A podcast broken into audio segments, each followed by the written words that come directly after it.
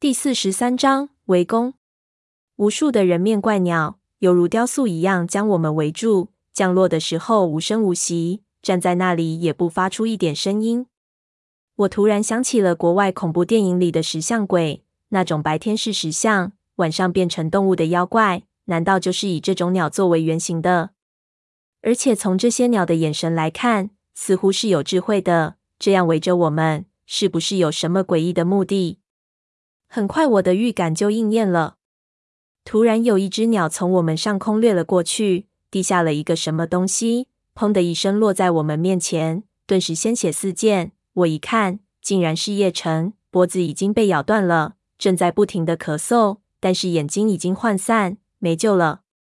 接着又有一具尸体给抛了下来，不知道是谁，但是脑袋已经没了，浑身都是血。陈皮阿四和我们分手之后，直接冲进了皇陵之中，显然他们也受到了这种怪鸟的袭击。叶晨应该就是在皇陵的中心被这种巨鸟捕获的。没有三叔暗号的指引，这些人竟然落得了如此凄凉的下场，我真是想也想不到。我以为陈皮阿四也不能幸免，但是接下来抛的几具尸体都是阿宁的手下，显然刚才并不是所有的人都逃脱了。所幸我没有看到三叔和潘子的尸体。总算让我稍稍安心。胖子此时算是真的有点害怕了，问我说：“这些鸟想拿我们干什么？”我对他说：“好像正在把猎物集中起来。我不是这方面的专家，不知道他们想干什么。你还有炸药吗？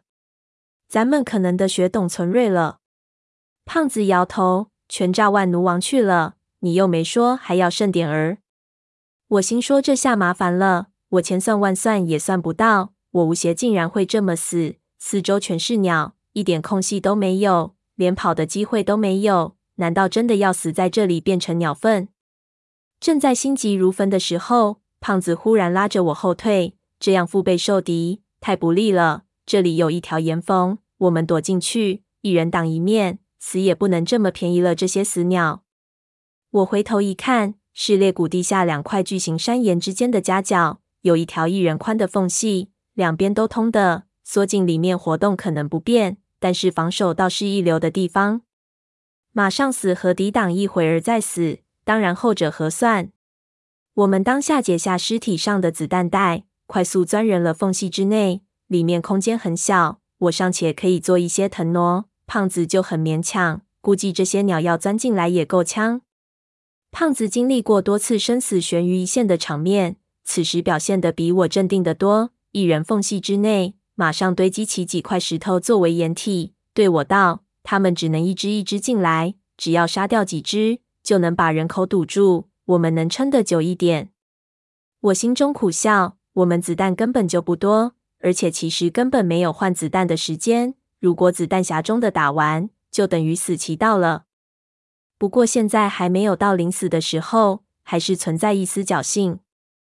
脑子还在胡思乱想，突然我听到外面的鸟群开始号叫起来。通过缝隙，我看到为首的一只怪鸟突然不成比例地张大了嘴巴，露出了满口的獠牙。接着，从它的嘴巴里面突然吐出了一只猕猴一样的生物，动作极其敏捷，一下鱼就窜到地上。先是谨慎地四处看了看，然后跑进尸体堆里，开始撕咬起来。我仔细一看，发现这猴子没有皮。浑身血通通的，竟然似乎是那怪鸟的一种器官。接着，其他的怪鸟也开始吐出这种生物，无数的口中猴从鸟群中蹲出，冲往中间的尸体堆，似乎也没有什么阶级之分，上来一拥而食。顷刻间，到处都是血和散肉，真实之间还不时发生冲突。我和胖子都皱起眉头，几欲作呕，心想到如果等一下我们也是这种下场。自己怎么也接受不了。口中猴数量极多，很快外面的尸体被分食干净，空气中的血腥味到达了一个让人无法接受的程度。胖子眼睛血红，知道下一步就轮到我们了。他喝了一口白酒，道：“他奶奶的，想吃胖爷我，看看你们有没有这铁板牙。”我不争气的有点发抖，也接过他的酒，咕咚咕咚喝下去一大半，顿时喉咙火烧。酒的确是好东西，男人有了酒和没有酒，感觉真是不同。外面，口中猴在残骸中四处搜索，突然有一只就注意到了缝隙中的我们，发出了一声怪异的尖叫。接着，其他猴子好奇地围了过来，一张张脸探出，打量我们。我这才能看清楚，那猴子竟然没有嘴唇，难怪圆牙如此的锋利，狰狞异常。最让我奇怪的是，所有口中猴的脖子上竟然都挂着一个青铜的六角铃铛，有些还完好。有些已经只剩下半个了，但是这些铃铛随着猴子的行动，一点声音也不发出来。我当时十分的害怕，也没有去考虑这意味着什么。但是事后我就想到，这些青铜的铃铛必然和整个谜团有着莫大的关系。虽然似乎这些铃铛并不属于同一种文化。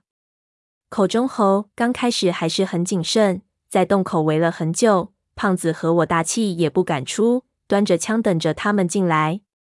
过了一段时间，有几只就按捺不住了，突然从缝隙顶上悬挂下来，一下跳入缝隙，试探性的朝胖子猛扑过来。胖子猝不及防，几乎就贴着那怪猴的脑袋开了枪，子弹横贯而出的同时，也将尸体带飞了出去，掉到尸体堆里。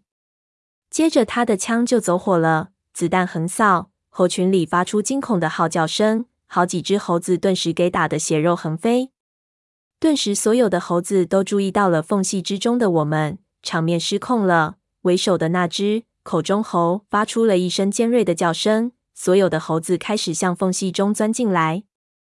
我咽了口唾沫，知道自己的噩梦就要来了。没等我祷告一番，两只猴子已经闪电一般跳入了缝隙，挂在缝隙顶上，朝我张开了巨大的嘴巴。五六式太长了。没法用枪托去砸，我只好飞起一脚将一只踢了出去，然后两枪将另一只打死。顿时那血就爆了开来，炸了我一脸。然后又是一只狂冲了进来，我根本没有心理准备再去点射，端起枪就开始扫。五六分钟时间里，我也不知道自己到底是干了什么事，只看到一只又一只狰狞的猴子冲到那里，又被我扫出去，到处是溅飞的血液。猴子发了疯一样，根本没有一点畏惧。有时候几只甚至一起挤进缝隙，自己把自己卡住，都被我用脚狠狠踢了出去。然而，更多的猴子犹如潮水一样涌了过来。子弹扫过，就算是只剩下半个身体，只要能动，它就还是往缝隙里直钻，简直穷凶极恶。很快，子弹就告罄了。我原本以为坚持个把小时肯定没有问题，但是实际上战斗起来，子弹的消耗量不是你所能控制的。我还有很多子弹袋，但是只要猴子不停止冲锋，我们就没有机会换子弹。胖子的 M 十六首先卡壳，他已经杀红了眼，大骂着丢掉枪，掏出军刀就想出去肉搏，但是人家根本不给他这个机会。一瞬间，五六只猴子就已经跳到了他的身上，开口大咬。胖子疼得大叫，把手上的两只敲死。但又是四肢一下就扑到了他的脸上，紧接着我的五六也没子弹了，按着扳机，咔嚓咔嚓好几声，我的心突然一凉。接着几道红光瞬间就冲到了我的面前，我还没来得及拔刀，肩膀和大腿内侧就中招，下意识的我就用我受伤的手去吓他，但是一点用都没有。挣扎间，我脑子只剩下了一个念头：我吴邪和王胖子。恐怕再也走不出这长白山的秘境之中了。命运如我们，也终归有命丧的一天。